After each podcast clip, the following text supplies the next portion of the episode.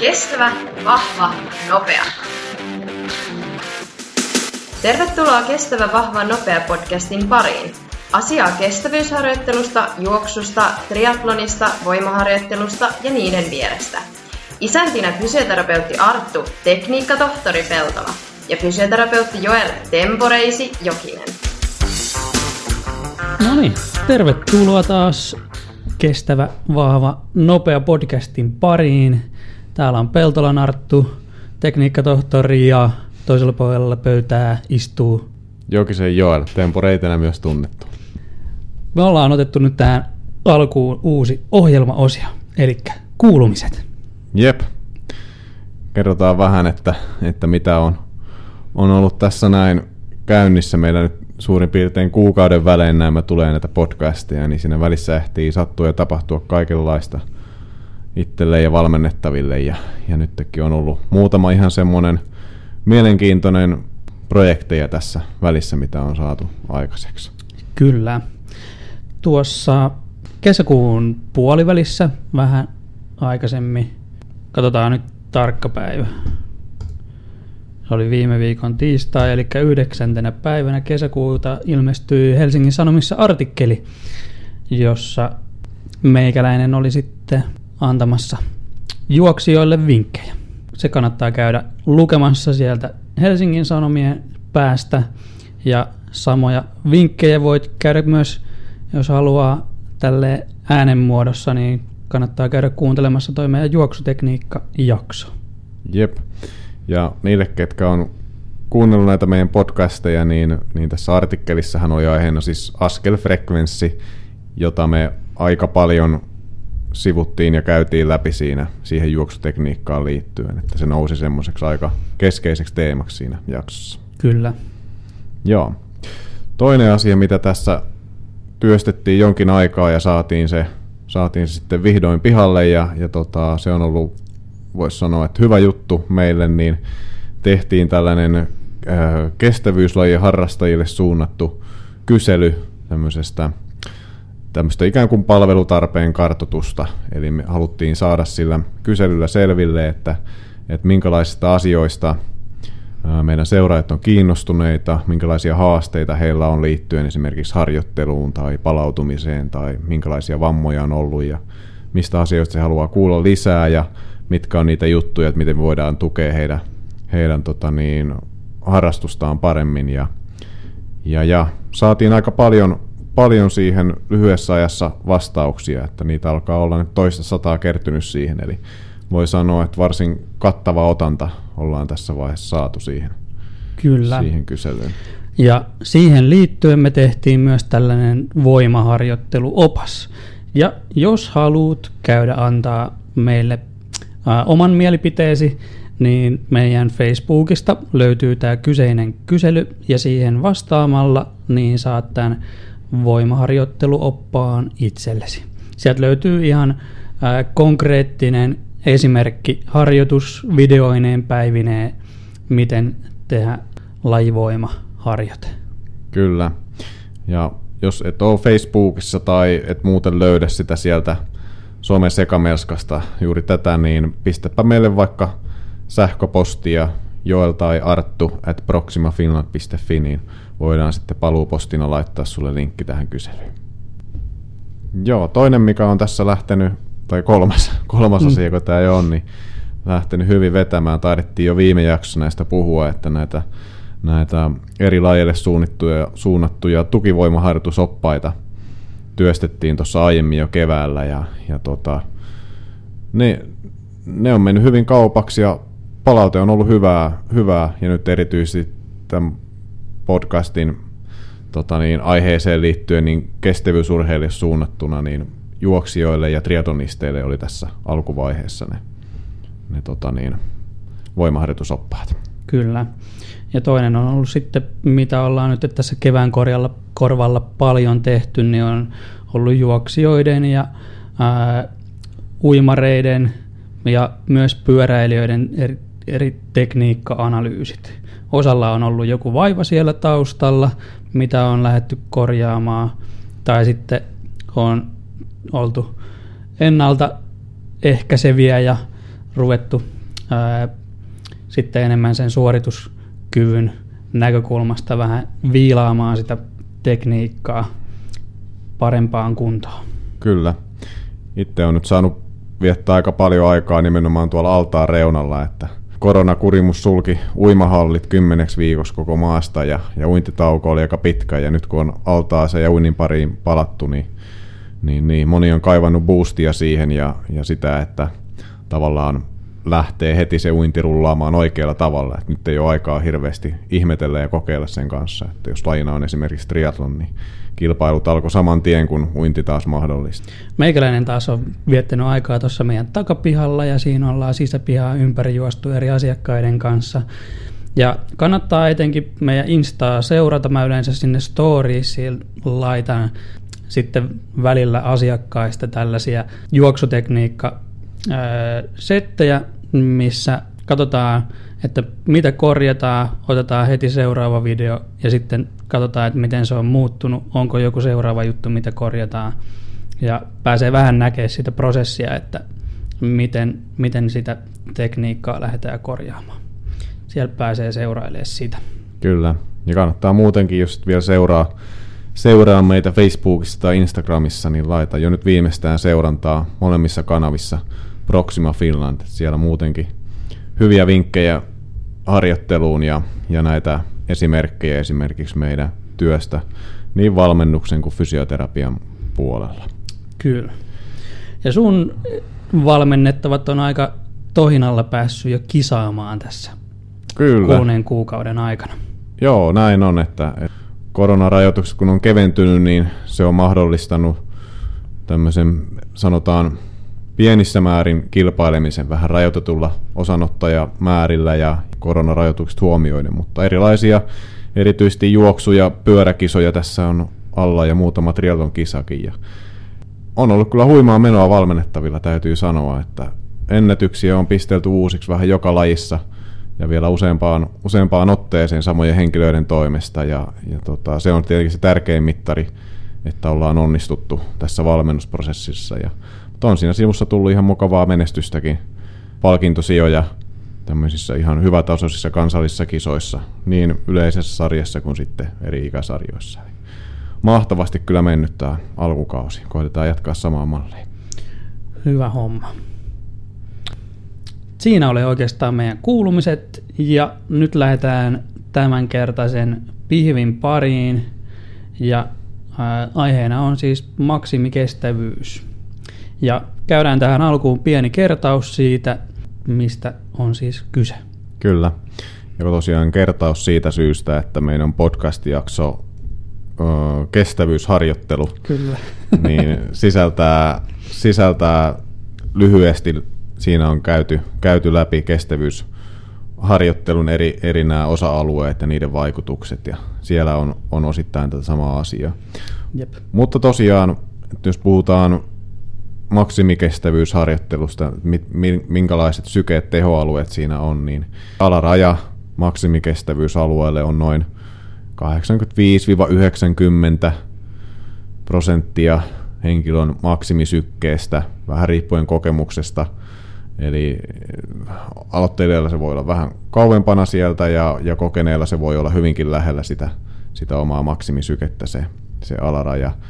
Ja no, teoriassa teoriassa se yläraja on se maksimisyke, mutta ehkä mm. harjoituksellisesti niin sitä ei ole ehkä järkevä määrittää ihan niin ylös. Eli jos mietitään sitten harjoittelua, niin meidän täytyisi kuitenkin saada riittävä määrä kerrytettyä aikaa siellä halutulla sykealueella, ja jos mennään sinne aivan tappiin asti sinne ihan maksimilukemiin, niin, niin tota se aika jää lyhyeksi, niin, niin käytännössä se yläraja – kannattaa määrittää vähän alemmaksi sinne noin 95, ehkä 98 prosenttiin omasta maksimisykkeestä. Jep. Että siitä harjoittelusta selviää. Kyllä.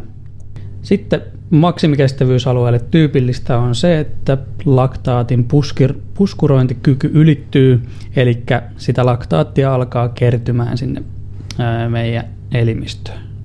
Ja tunnetaan se niin sanotusti tällaisena hapotuksena. Ja laktaattitasot, kun verestä mitataan, niin nousee silloin yli 3,5 4 millimooli litratason ylittä. Kyllä. Ja mitä pidempään suoritusta jatketaan, niin, niin sitä kertymää tulee, tulee koko ajan entistä enemmän, että meidän elimistö ei enää kykene, kykene sitä kaikkea sieltä poistamaan ja, ja voi nousta aika sitten korkeallekin, että kyllä toi tuommoinen 4 millimolia litra taso on ja semmoinen aika epämiellyttävän tuntunen, mutta sitten jos mennään tappiin asti, niin se voi nousta, monelle se nousee sinne 8-10 hmm. ja riippuen urheilijatyypistä, niin saattaa saada. Yksi valmennettava kävi tässä just testeissä, niin sai 16. Se on, se on, aika, se on aika paljon. Joo. Muistelisin, että itsellä on ollut 11 paikkeilla. Joo, kyllä. Joo, mutta se ei ole mikään mittari se, että, että kuinka korkealle se nousee. Että se liittyy ehkä enemmän siihen, että minkä tyyppinen olet kestävyysprofiililtasi, mutta ehkä teemme mm. tästä joskus podcast, podcast-jakson, niin tuota, palataan siihen siinä. Jep. Joo. Sitten harjoitusvaikutuksia. Eli kehittää maksimaalista hapenottokykyä ja sitten myös kehittää laktaattikynnystä tai puskurointikynnystä, eli sitä milloin sitä laktaattia alkaa kertymään enemmän sinne meidän elimistöön. Jep, maksimikestävyysharjoittelu kehittää myös meidän kykyä käyttää sitä laktaattia energian lähteenä, että se on ihan tarpeen noilla kovemmilla, kovemmilla tehoilla liikuttaessa. Ja sen lisäksi maksimikestävyysharjoittelu parantaa ainakin jossain määrin niin meidän suoritustaloudellisuutta kaikilla vauhdeilla parantuneen hermolihasjärjestelmän toiminnan kautta. Yes. No, miksi maksimikestävyyttä sitten tehdään ja miksi se on tärkeää? Joo, jos on ainakaan yhtään lyhyempi suoritus, sanotaan esimerkiksi nyt juoksumatkat niin 800 metristä ylöspäin, niin ollaan siellä maksimikestävyysalueella vähän henkilöstä riippuen, niin aina 10 kilometriin asti kovakuntoisemmat saattaa puolimaratoninkin pystyä juoksemaan maksimikestävyysalueella, eli, eli, eli se on yhtä kuin se kilpailuvauhti monessa tällaisessa vähän lyhyemmässä kestävyyssuorituksessa. Mm, kyllä. Eli maksimikestävyysharjoittelu saadaan silloin siis kehitettyä sitä kilpailukuntoa ja, ja samalla tehtyä tällaista ikään kuin kilpailua simuloivaa harjoittelua, että kun valmistaudutaan esimerkiksi tällaiseen suoritukseen. Ja sitten tämmöinen toinen, toinen pointti, tästä keskustellaan vielä myöhemmin vähän lisää, mutta vaikuttaa siltä, että jos, jos sulla on lyhyt aikaikkuna, missä sun tarvitsisi saada nostettua sun kestävyyttä uudelle tasolle, niin maksimikestävyysharjoittelu näyttäisi tekevän sen kaikista nopeimmin. Joo.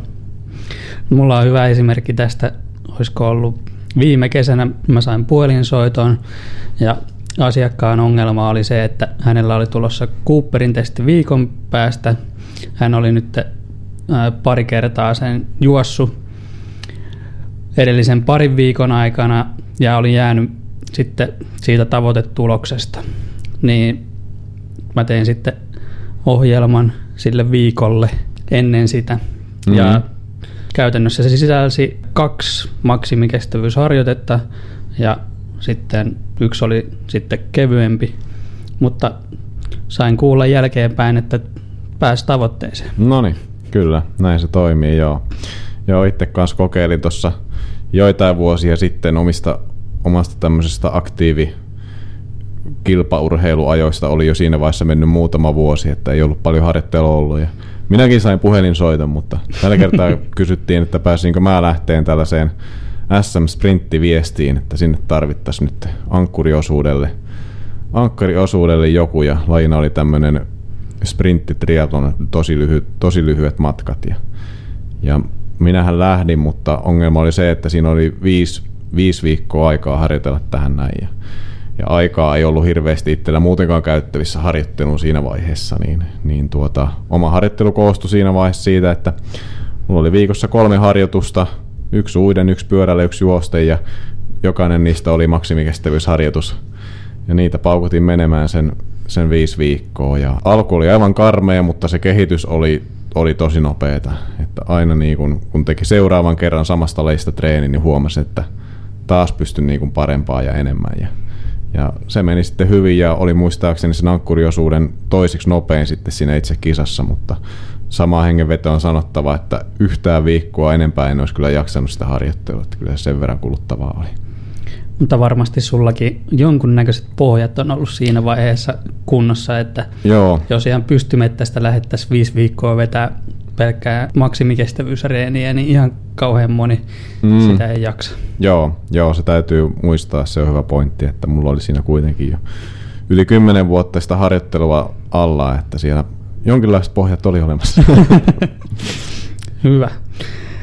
Hei, siirrytään sitten maksimikestävyysalueen määrittämiseen. Moni varmasti on löytänyt näitä erilaisia kaavoja siihen, että on 220 miinus oma ikä ja sen perusteella tulisi maksimisyke.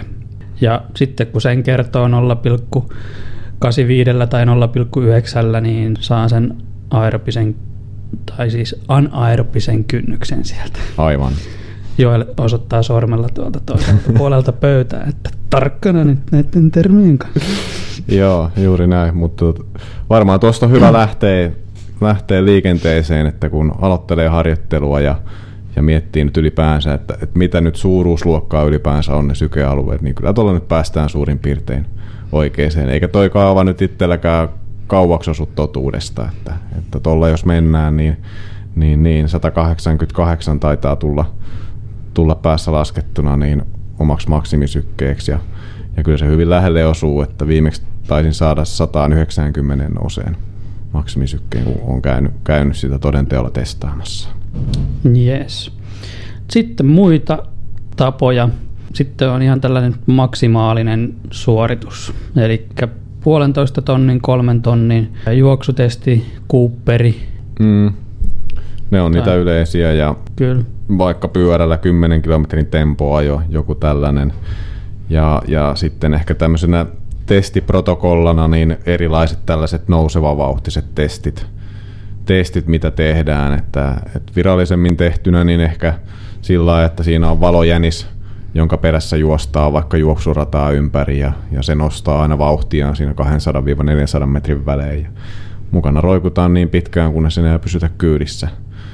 Ja Kyllä sitten samanlaisia versioita tästä voi tehdä itse, että käydä vaikka radalla juoksemassa just vaikka 400 mm. metrin vetoja, eli joko vetoja tosi lyhyellä palautuksella tai sitten ihan vaan, että 400 metrin aina välein aina vai nostaa vauhtia, kun ne seinää pystyy. Kyllä. Tai sitten ne voi tehdä matolla, mm. jos kokee epävarmaksi sen, että pystyy, miten säätelee sitä vauhtia, niin sitten matolla on helppo alkuun mm. voi lisätä puolitoista kilometriä kerralla ja sitten sen jälkeen aina kilometri ylöspäin vauhtia lisää. Kyllä. Mutta jos juokset matolla, niin muista laittaa se turvakytki, että, niin. että jos jalat lähtee alta ja kato, ettei se matto ole seinää vasten, että ei käy huonosti. Mm. Kyllä. Joo.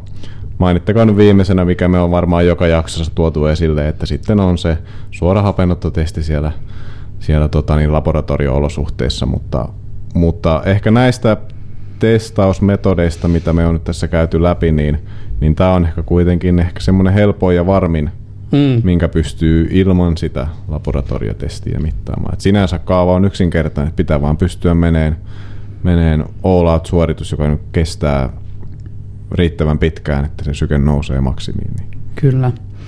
Ja sitten tuli myös sellainen mieleen, että niin sen anaerobisen alueen määrittämiseen tällä pidempi esimerkiksi tunnin suorite, kovavauhtinen tai maksimaalinen suorite, jolloin sitten saadaan se anaerobinen kynnys sieltä ja sitten verrataan sitä tuollaiseen 1503 tonnin testiin, josta todennäköisesti saadaan se maksimisyke, joten siihen mm. saa, siitä saadaan sitten se anaerobinen alue tietää. Kyllä, että varsinkin jos on harjoittelua ja tämmöisiä kilpailusuorituksia kertynyt jonkin verran ja käytössä on ollut jonkinlainen harjoituspäiväkirja, niin ikään kuin tälleen taaksepäin kelataan pystyy vähän niin kuin haarukoimaan niiden suoritustenkin perusteella, että, että mitkä ne on ne oman maksimikestävyysalueen ylä- ja alareet. Kyllä. Selvä. Siirrytään eteenpäin. Miten kannattaisi harjoitella tätä maksimikestävyyttä. Eli ensimmäisenä mietitään harjoituksen kestoa ja kuinka paljon siellä maksimikestävyysalueella pitäisi mennä. Vähintään kolme minuuttia, jos ajatellaan tällaista intervallityyppistä harjoitetta, mutta käytännössä siellä olisi hyvä olla se nelisen minuuttia, että saadaan sitä maksimihapenottoa, maksimihapenottoa kehittävää vaikutusta vähän pidemmäksi, koska se alkaa vasta noin kahden minuutin jälkeen, kun anaerobiset energianlähteet ja ne energiantuottotavat on niin kuin käytetty sieltä loppuun. Kyllä.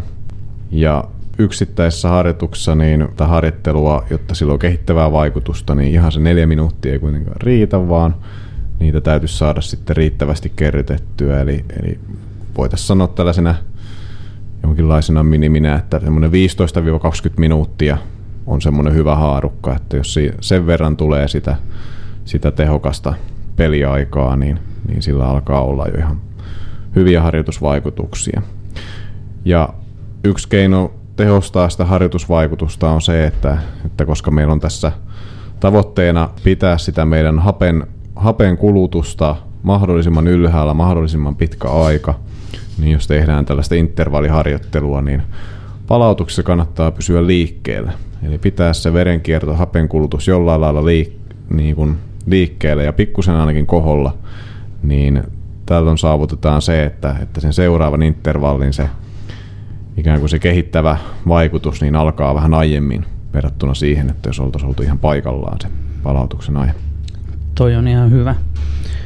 Ja itse olen ainakin kokenut intervalliharjoituksia te- tehdessä myös sen, että kun pitää aktiivisena ne palautusvälit, niin on myös kevyempi lähteä sit siihen niin seuraavaan intervalliin versus se, että olisi ihan paikallaan. Kyllä, kyllä. Että jos on ihan paikallaan, niin siinä on vähän semmoista ehkä niinku raskaat jalat ja semmoinen, semmoinen voisi sanoa, että hapokas olo, olo kun lähtee liikkeelle ja vähän semmoista käynnistelyn makua.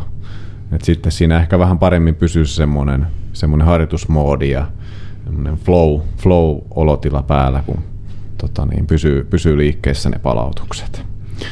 Kyllä. Joo. No sitten tähän harjoituksen kestoon liittyen niin löydettiin tuommoinen mielenkiintoinen tutkimus, pyöräilijöillä tehty tutkimus, jossa löydettiin tällainen, käytetään tästä nyt vaikka termiä, tämmöinen kultainen intervallisarja, että millä saatiin, millä saatiin tässä tällä otannalla niin eniten kehitettyä sitä suorituskykyä. Eli, eli pyöräilijöitä jaettiin äh, erilaisiin ryhmiin ja yksi ryhmä teki kaksi kertaa 16 minuuttia aina yhdessä harjoituksessa maksimikestävyysharjoittelua. Toinen teki neljä kertaa kahdeksan minuuttia ja, ja yksi teki sitten neljä kertaa neljä minuuttia vähän kovemmilla tehoilla. Ja kaikki ryhmät teki seitsemän viikon ajan tätä harjoittelua ja kahdesti viikossa oli tätä kovatehoisempaa tekemistä. Ja lopputuloksena oli, että tällaisissa suorituskykymittauksissa niin tämä ryhmä, joka teki neljä kertaa kahdeksan minuuttia sitä maksimikestävyysharjoittelua aina yhdessä, yhdessä harjoituksessa ja teho tässä oli noin 90 prosenttia siitä masta maksimisykkeestä. Se oli se tavoitetaso se koko sen kahdeksan minuuttia. Niin he kehittyy eniten. No, mutta peilaten tuohon, mitä tuossa alussakin tai äsken käytiin läpi, niin se, että riittävällä teholla ja riittävän pitkään siellä harjoitusalueella Kyllä. työskentelyä. Et sitten mitä tästä voisi ehkä päätellä, että ne, ketkä teki kaksi kertaa 16 minuuttia, niin sitten voi olla, että ne ei ole tehnyt tarpeeksi kovaa. Mm, kyllä. Että se harjoitusvaikutus ei ole ollut niin Kyllä, kyllä. iso.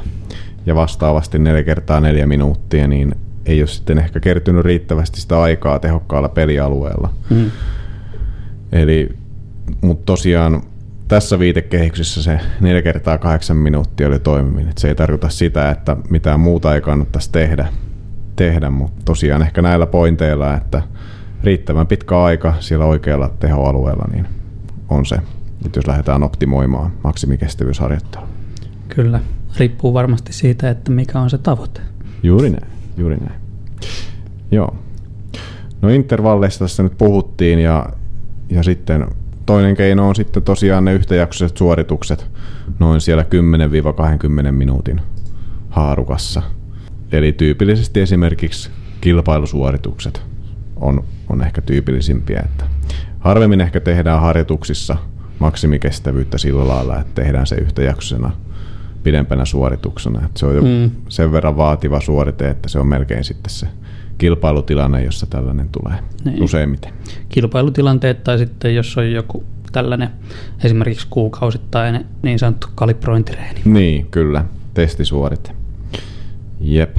No sitten tällainen kolmas tapa, ja, ja ainakin omassa valmennuksessa tätä aika paljon käytän, on, on sitten tällaiset ö, nouseva vauhtiset intervallit tai tämmöinen nouseva vauhtinen yhtäjaksoinen suoritus, jolla varmistetaan se, että se harjoitus varmasti onnistuu ja päästään siihen harjoitustavoitteeseen. Eli lähdetään vähän maltillisemmin liikkeelle, esimerkiksi sieltä vauhtikestävyysalueelta, mutta loppua kohti se vauhti nousee siten, että, että lopussa ollaan siellä maksimikestävyysalueella. Esimerkiksi tällainen sarja saattaisi olla, olla että, kolme kertaa kymmenen minuuttia siten, että, että siitä kahdeksan minuuttia ollaan vauhtikestävyysalueella ja aina viimeiset kaksi minuuttia puristetaan vähän kovempaa maksimikestävyysalue. Tai sitten esimerkiksi sillä että, että näistä 10 minuuttisista niin kaksi ensimmäistä menee vauhtikestävyysalueella ja sitten se viimeinen nousee sinne maksimikestävyysalueen puolelle. Joo. Toi kuulostaa ihan järkevää. Sitten sä olit löytänyt kanssa, mikä paljon puhututtaa myös ja on isosti muodissa tällä hetkellä, on erilaiset hiittitreenit, tapatatreenit ja niin sanotusti tällaiset all out puristukset, niin mitä sä löysit niistä? Joo, tosiaan näistä löytyy paljon tutkimuksia ja, ja nyt liittyen tähän meidän, meidän isoon viitekehykseen kestävyysharjoitteluun, niin tästä löytyy ylivoimaisesti kyllä eniten, eniten tota, niin tutkimuksia just tällaisista lyhytkestoisista treeneistä ja niiden vaikutuksista suorituskykyyn. Ja, ja tuota niin, että jos pelkästään näitä tutkimuksia katsottaisiin, niin ei varmaan mitään muuta tehtäskään kuin tällaista, koska ne tulokset on aina hyviä ja niitä saadaan tosi nopeasti. Eli, eli esimerkiksi tällainen tapata harjoitus on yhtä kuin, että, että siinä tehdään suoritetta 20 sekuntia täydellä teholla ja palaututaan 10 sekuntia toistetaan kahdeksan kertaa ja siinä on aina yksi kokonaisuus. Eli houkuttelevaa, että lyhyessä ajassa saadaan, saadaan isoja hyötyjä ja näin se onkin periaatteessa – mutta ongelmaksi tulee se, että, että kaikki nämä tutkimukset on ollut aika lyhytkestoisia, että yleensä joitain viikkoja, maksimissaan toista kuukautta on tehty tätä näitä suoritteita, eli ei ole mitään, mitään tällaista pidempiaikaisempaa tutkimusta ei ole, että jos näitä jatketaan kuukaudesta ja vuodesta toiseen, niin, mm. niin sitä ei ole tutkittu. Ja oma tieto ja ehkä myös maalaisjärki sanoo, että ei tällaista harjoittelua kannata kauhean pitkään tehdä, vaan pitkällä aikavälillä ne hyödyt, hyödyt ja se kehittyminen tapahtuu vähän rauhallisemmalla harjoittelulla. Kyllä. Ja sitten on hyvä huomata, että aina kun mennään all outtia, ja nämä on siis aivan uupumukseen asti tehty ja aina nämä tällaiset harjoitukset, niin siinä on aika iso uh, ylikuormittumisen riski, mutta myös loukkaantumisriski. Kyllä. Ja kyllä siinä jossain vaiheessa katoaa kovemmallakin urheilijan niin kontrolli siitä tekniikasta ja tekemisestä, kun mennään koko ajan all outtia. Oho. Ja tuon äh, tietyllä tapaa huomaa myös omalla vastaanotolla. Yksi urheilijaryhmä on esimerkiksi CrossFit-urheilijat, toinen on äh, nuoret pallopelien harrastajat, jalkapallosalibändi. Ei pelkästään se, että niin kuin hoidetaan sitä vaivaa, mutta sitten jos katsotaan, katsotaan sitä harjoittelun kokonaisuutta, niin monesti ja isoin vaikutus ollaan saatu siihen vaivan paranemiseen myös sillä, että ollaan katsottu sitä harjoittelun kokonaisuutta, lisätty sitä peruskestävyysharjoittelua, sitä huoltavaa harjoittelua. Et välttämättä oikeiden vahvistavien liikkeiden tuominen sinne mukaan niin ei ole riittänyt, vaan on mm. pitänyt katsoa sitä kokonaisuutta. Kyllä, juuri näin. Ja tästä ollaan moneen kertaan puhuttu tässäkin podcastissa, että, että se rauhallinen matalatehoinen harjoittelu on se kaiken A ja O, ja kokonaisharjoittelusta niin se 80-90 prosenttia pitäisi olla sitä matalatehosta. Eli se blokki tavallaan pitää olla ensin kunnossa ennen kuin alkaa esimerkiksi harrastaa kikkailua näillä kovatehoisilla harjoitteilla. Mäkin otin sitä sen 12 vuotta alle ennen kuin tein viisi viikkoa sitä. Kyllä. Hyvä. Kuinka monta kertaa viikossa maksimikestävyysharjoittelua tulisi tehdä? No, Aasin sillalla joo, tuosta edellisestä. aivan. No suurimmalle osalle riittää varsin vähäinen määrä, eli, eli sanotaan aktiivikuntoilijat, kilpakuntoilijat, niin sanoisin, että 0-2 kertaa viikossa on se, on se tahti. Ehkä ennen minä ajattelisin kuukausitasolla sitä, että, että sitä voisi olla esimerkiksi muutaman kerran kuukaudessa, kuukaudessa sitä maksimikestävyysharjoittelua, mutta sitä voisi kyllä tehdä sitten läpi vuoden, että pysyy, pysyy siellä tasaisesti mukana, mukana koko ajan. Että ehkä sitten vuoden mittakaavassa niin se, sitten se harjoitteiden laatu ja se kesto siellä, että kuinka paljon vietetään aikaa maksimikestävyysalueella, niin se muuttuu sitten, sitten kauden mittaan. Kyllä. Ja sitten varmaan, varmaan toinen, että missä ehkä semmoinen painotus on siitä, niin kun valmistaudutaan kilpailuihin ja jos se kilpailusuoritus on, on sellainen, että se mennään maksimikestävyysalueella, niin sitten ne on niitä viimeistelyharjoituksia, joita tehdään joitain viikkoja ennen sitten tätä kilpailusuoritusta. Kyllä. Sä jonkun verran oot käyttänyt kanssa noita blokkeja. Joo, no ainakin kokeneemmille urheille se voi olla ihan kokeilemisen arvoinen juttu, että tällaisessa blokkiharjoittelussa niin, niin esimerkiksi maksimikestävyysharjoituksia niin tehdään lyhye, lyhyessä aikaikkunassa niin useampia, että esimerkiksi viikossa, viikon sisällä niin tehdään esimerkiksi kolme, jopa neljä maksimikestävyysharjoitusta ja, ja ihan vaikka peräkkäisinä päivinä ja sen jälkeen palataan ehkä normaaliin rytmiin, jossa, jossa sitä maksimikestävyysharjoittelua tulee maksimissaan kerran viikossa tai joka toinen viikko. Sopii kokeneemmille urheilijoille, on aika vaativaa, mutta vaikuttaa siltä, että sillä voidaan saada, saada hyviä harjoitusvaikutuksia, varsinkin jos on takana vuosia harjoittelua ehkä niin kuin samoilla, että ne on edennyt saman kaavan mukaan ja tuntuu, että, että mitään ei tapahdu. Kyllä.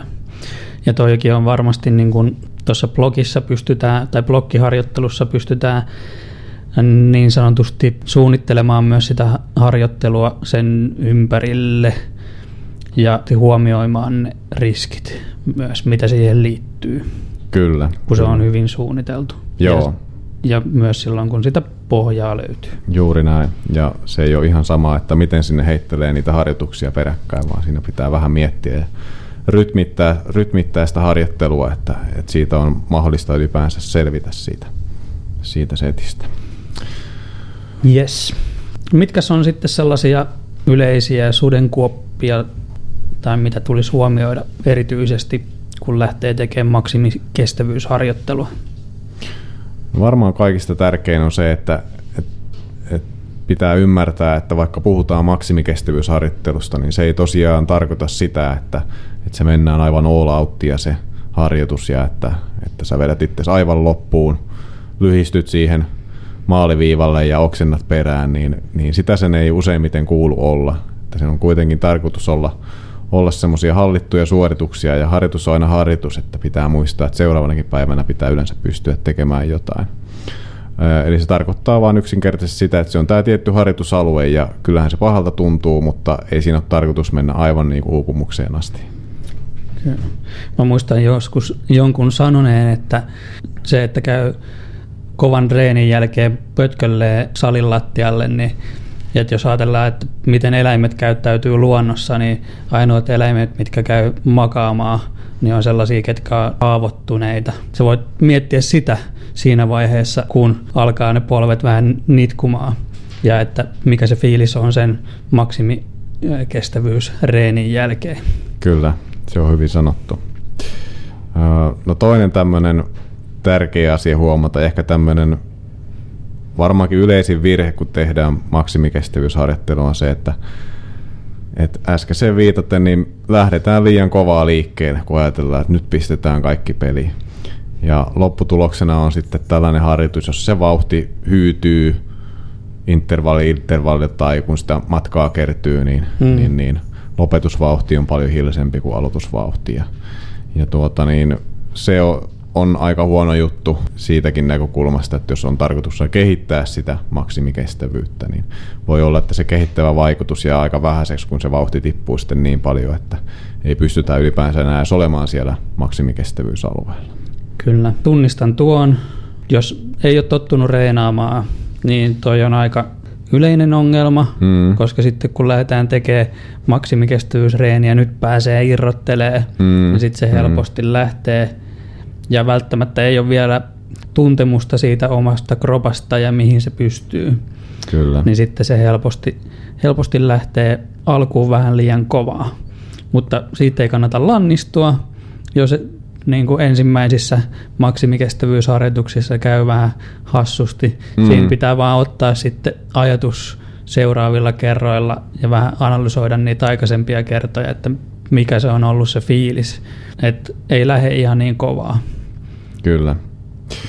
Ja toisaalta taas, että jos, jos on tarkkaan mietitty ja määritetty etukäteen, että, että millä tehoilla tai vauhdeilla tehdään se harjoitus ja, ja käy niin, että se alkaakin liian, liian kovaa, niin sekään ei automaattisesti tarkoita sitä, että pitää jättää se lopputreeni tekemättä ja todeta, että oli nyt tässä näin, että en voi enää onnistua tässä. Että kyllä se voi edelleen onnistua, mutta oleellista on, että pystyy kuitenkin pysymään siellä maksimikestävyysalueella sen jälkeen. Ja tähän liittyen lanseerattakoon nyt tässä tämmöinen termi kuin keskeyttämiskynnys tällaisiin harjoituksiin. Että voidaan ajatella, että jos esimerkiksi se vauhti tai syke laskee alle tietyn rajan siinä harjoituksessa, niin siinä kohtaa on sitten ehkä hyödyllisempää siirtyä loppuverttelyn pariin ja hmm. leukarinnassa kotiin ja uusi yritys toisella kertaa. Mutta että jos pystyy pysymään yli tämän keskeyttämiskynnyksen sen loppuharjoituksen ajan, niin se on ihan onnistunut harjoitus. Ja sanotaan nyt vähän mututuntumalla tähän, tähän maksimikestävyysharjoitteluun liittyen, että jos se vauhti tippuu esimerkiksi 5-10 prosenttia siitä ää, alku kolmanneksen vauhdista, niin kannattaa varmaan harkita, harkita loppuverttelyn siirtymistä. Mutta tämä on vähän asia, johon perehtyminen meillä on kesken ja tutkitaan asiaa vähän lisää ja me varmaan tehdään tästä ihan oma podcast-jakso, että missä Kyllä. kohtaa se harjoitus, minkäkin tyyppinen harjoitus, niin on syytä keskeyttää. Kyllä. Hyvä. Sitten katsotaan, kun mä pääsen oikealle sivulle täällä meidän matskuissa. Tuohon aikaisemmin puhuttiin myös tuosta blokkiharjoittelusta ja siitä, että se kuormitus on silloin niin sanotusti tiedostettua ja se sopii niin etenkin kokeneille harjoittelijoille, mikä on tärkeää muistaa, kun tekee maksimikestävyysharjoittelua. Niin se, että se on kuormittavaa, kuluttavaa ja siitä palautuminen kestää selkeästi pidempään kuin mitä muista harjoituksista. Mm. Et sitä voisi vähän vähän osaltaan verrata myös niin kuin maksimivoima harjoitteluun ja sen kuormittavuuteen. Kyllä. Ja samalla lailla kuin siellä voimaharjoittelun puolella, niin oleellista on seurata, seurata sitä rasitusta ja sen kertymää, ettei se käy liian kuluttavaksi harjoittelu. Pitää osata kuunnella kroppaa ja niitä viestejä, että koska on syytä keventää ja jättää ehkä se maksimikestävyysharjoitus tekemättä tai jättää se harjoitus kesken, niin kuin äsken sanottiin. Mm. Ja, ja sitten on tärkeää, että siellä on sitten mukana myös tällaisia kontrollitreenejä, joilla varmistutaan siitä, että se harjoittelu on kehittävää eikä kuluttavaa, koska se on aina vaarana näissä, että, että mennään sinne ylikuormituksen puolelle, etenkin näissä tehoharjoituksissa. Ja, ja voi käydä niin, että kun niitä harjoituksia tahkoo liikaa ja liian pitkään, niin, niin se alkaa, alkaakin syödä sitä kestävyyskuntoa. Kyllä. Ja noissa on, jos on sellainen viikko, että tekee vaikka kaksi maksimikestävyysharjoitusta sen aikana, niin sitten on ihan hyvä myös huomioida se, että mitä siellä omassa arjessa on. Onko koeviikko tulossa, onko koeviikko sillä hetkellä, välttämättä ei ole paras aika maksimikestävyysharjoituksille mm. koeviikon aikana. Onko töissä joku deadline tulossa, että jos sulla on perjantaina deadline, niin sitten ei välttämättä alkuviikosta kauheasti kannata panostaa maksimikestävyysharjoitteluun, mm. vaan että sitten kun työ, työ enemmän antaa niin sanotusti periksi, niin sitten keskittyy siihen maksimikestävyysharjoitteluun sen jälkeen. Kyllä, että se on hyvä huomioida, että samoin, samoin toi tässäkin vertailu sinne maksimivoimaharjoitteluun, että myös maksimikestävyysharjoittelu vaatii hyvän semmoisen sekä henkisen että fyysisen vireystilan, että, että pystyy pystyy siihen harjoitteluun. Ja se ei vaan onnistu, jos ei se ole kohdillaan. Että, että se on hyvä esimerkki se koeviikko, että, että jos niin kun on joutunut työskentelemään siellä oman aivokapasiteetinkin ylärajoilla, niin samana päivänä et kyllä pysty hyvään maksimikestävyysharjoitteluun. Tai sitten esimerkiksi oma, oma kohtainen kokemus on, joskus tein tämmöistä maksimikestävyysharjoittelublokkia ja, ja oli sitten univelkaa ja, ja, ja sitten työpäivää siinä alla. Lähdin tekemään sitten tällaista, kun olin joskus laittanut harjoituspäiväkirja, että tänä päivänä tehdään tämmöinen 20 minuutin pyörätesti, että et, et niin kovalla teholla, kun pystyy vaan polkemaan 20 minuuttia, niin se loppui kuuden minuutin kohdalla, kun ei vaan pystynyt. Ja, ja se oli siinä mielessä mielenkiintoinen tunne, että ei se niin kuin jaloissa tuntunut vielä siltä, että jalat ei va- jaksa, vaan jotenkin vaan niin kuin, niin kuin aivot sanoutu irti siinä, että sori, mutta tänään ei pysty. että se vaan niin kuin lakkas siihen ja se oli siinä sitten. No toikin on hyvä esimerkki. Ja jos mä mietin vaikka itteeni lukioiässä, mulle ehkä olisi voinut sopia joku maksimivoima, koska en mä osannut ressata niistä kokeista. No. Mä, tota, nyt joku vaikka englannin kielen koe, niin mä pistin leffan päälle ja englanninkieliset tekstitykset siihen ja niin kuin keskityin siihen, että pystyn nukkumaan seuraavan Joo. yön kunnolla, että en, ennen sitä koetta, että jokainen on oma persoonansa, että sit se on hyvä huomioida ja keskustella, kun on nuoria urheilijoita, että miten he kokee kovat harjoitukset siellä koeviikolla tai mm. siinä, siinä lähistöllä, että sit pystyy paremmin ottaa siinä valmennuksessa huomioon. Kyllä, juuri näin.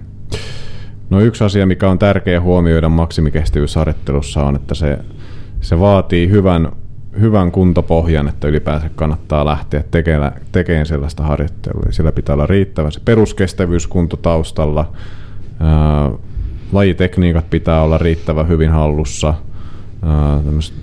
tukilihakset pitää olla hyvässä kunnossa, että se muoto ja tekniikka säilyy hyvänä myös sitä kovasta kuormituksesta johtuen. Ja näin ollen voisi sanoa, että, että jos olet vasta aloittelemassa kestävyysharrastusta, niin tämä ei ole välttämättä sun juttu ihan alkuunsa.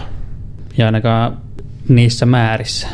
Mm. Et, et sen huomaa monesti, etenkin jos ajattelee lihaskun, miettii niin kuin lihaskuntoa tuohon rinnalle, niin yleensä se lihaskunto, lihaskestävyys, että sitten jos lähdetään tekemään pidempää kovatehosta mm. suoritusta, niin yleensä se lähtee pettämään ja sitten mm. sillä on vaikutukset taas siihen tekniikkaan. Kyllä. Ja sitten jos se kuormitus on liian pitkä, niin sitten se voi ruveta vaikuttaa, että kipeytyy polvet, kipeytyy selkä. Mm. Ja sitten ollaan solmussa niiden kanssa. Kyllä, juuri näin. Eli voisi sanoa, että tosiaan siellä voi käydä siellä maksimikestävyysalueella, mm. mutta ei sinne kannata jäädä. niin. Joo. No sitten vielä tähän maksimikestävyysharjoitusten laatuun liittyen, niin samalla lailla taas kuin siinä maksimivoimaharjoittelussa, niin, niin hyvät alku- ja loppuverryttelyt on oleelliset. Että tuossa meidän voimaharjoitusoppaassa me sanottiinkin näin, että mitä kovatehoisempi harjoitus on, niin sitä enemmän pitää panostaa siihen alku- ja loppuverryttelyyn. Ja sama pätee mm, myös Kyllä. tähän maksimikestävyys, maksimikestävyysharjoitteluun. Ja siellä pitää olla hyvät tällaiset verryttelyrutiinit, että pelkkä hölkkää ei riitä siihen alle ja sitten lähdetään pahtaa, vaan se vaatii paljon muutakin, että, että sä saat kropan siihen vireystilaan, että, että, että pääset ensinnäkin heti harjoituksen alusta sinne oikealle tehoalueelle ja toisaalta, että se tekniikka ja muoto pysyy myös lopussa hyvänä. Kyllä. Toi oli ihan hyvä alkuverryttely tai verryttelyrutiinit on ihan hyvä sana. Ja pitää huomio siitä, että kaikki osa-alueet tulee aktivoitua, hengitys- ja verenkierto, elimistö, hermosto, mm. tarkistetaan liikelaajuudet. Sitten siinä vaiheessa, kun tulee se joku ensimmäinen kisa tai puolimaratoni, maratoni, niin ei kannata lähteä kauheasti kikkailemaan niiden mm. alkuverryttelyiden verryttelyiden kanssa. Nimimerkillä eräs, eräs asiakkaani niin oli puolimaratonia ennen lähtenyt tekemään sellaisia alkuverryttelyjä, mitä ei ollut tottunut tekemään ja oli vähän nivustaa venäyttänyt sit siinä alkuverryttelyn aikana Ja sitten oli käynyt silleen, että 17-18 kilometrin kohdalla ei enää pystynyt jatkaa sitä juoksua. Ja sitten mm. siitä, siitä sitten seurasi useampien kuukausien kuntouttaminen, että saatiin juoksukuntoon jalat. Kyllä. Lähtee sitten peruskuntolenkille tai kovempaa reeniä tekemään, niin monipuoliset alkuverryttelyrutiinit löytää sinne. Kyllä. Ja toinen sitten maksimikestävyysharjoitteluun liittyen, niin se loppuverryttely. Eli kyllä siellä harjoituksen lopussa se yleisolo on aika väsynyt ja, ja jalat on aika raskaan tuntuset ja etenkin jos seuraavana päivänä on tarkoitus tehdä jotain harjoittelua, niin, niin se seuraavan päivän harjoittelu niin onnistuu huomattavasti paremmin, kun tekee tämmöisen loppuverittelyn, loppujäähdyttelyn, maksimikestävyysharjoittelun päälle. Eli yleensä se tarkoittaa sitä, että riittävän pitkään, riittävän matalalla teholla tekemistä ja tavoitteena on, että sen harjoituksen lopussa kropassa ja jaloissa on parempi olo kuin heti sen viimeisen maksimikestävyyssuorituksen jälkeen. Niin silloin se on onnistunut.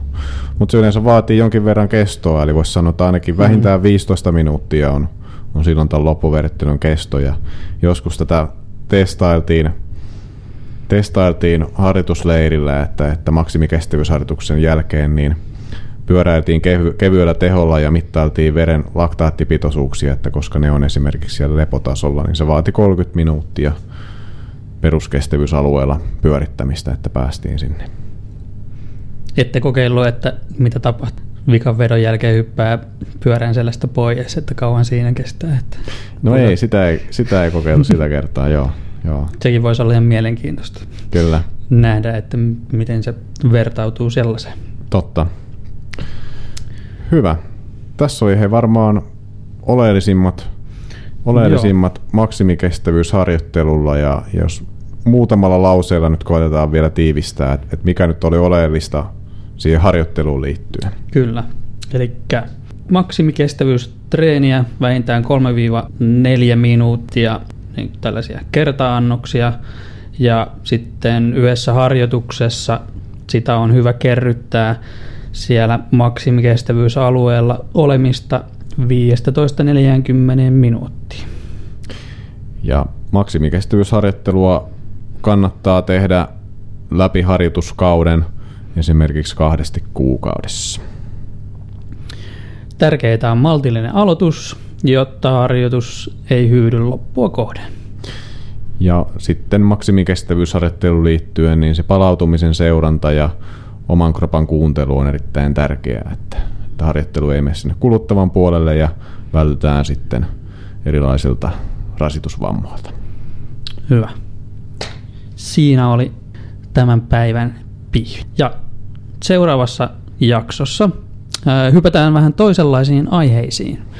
Eli kun nyt ollaan käyty tosi paljon tota, yleisesti harjoittelua, niin ruvetaan vähän käymään vai, erilaisia vaivoja läpi ripotellen tässä tämän kesän ja tulevan syksyn aikana. Ja ensimmäisenä meillä on penikkatauti. Jep. Varmaan vastaanotolle saapuva juoksija niin yleisin vaiva, mitä, mitä täällä näkee. Kyllä. Siihen annetaan vähän vinkkejä, kerrotaan mistä se johtuu, mitä täällä vastaanotolla tehdään, mitä kannattaa tutkia ja sitten minkälaisilla harjoitteilla siitä pääsee eteenpäin. Ja hei, muistakaa laittaa meille palautetta näistä podcasteista. Samoin, jos on jotain toiveita näistä aiheista, että mitä, voitais, mitä aiheita voitaisiin jatkossa käsitellä. Että on saatu jonkin verran jo palautetta ja, ja se on ollut ihan, ihan rohkaisevaa ja on sitten ihan pyydettykin palautetta ihan jo radioalla ammattilaisiltakin ja, mm. ja saatu sitä ja, ja viety hommaa eteenpäin sen perusteella. Mutta Kyllä. että palaute, risut ja ruusut on aina tervetulleita. Kyllä. Ja kiitoksia tosi paljon tähän mennessä, mitä palautteita on tullut. On aina, aina mukava saada sellaisia. Mutta tänään on 18.6., joten me pistämme, käännämme napit sammuksiin ja lähdemme Joelin kanssa juhannuksen viettoon. Näin tehdään. Ei muuta kuin hyvät juhannukset. Hyvä. Kuullaan seuraavassa jaksossa.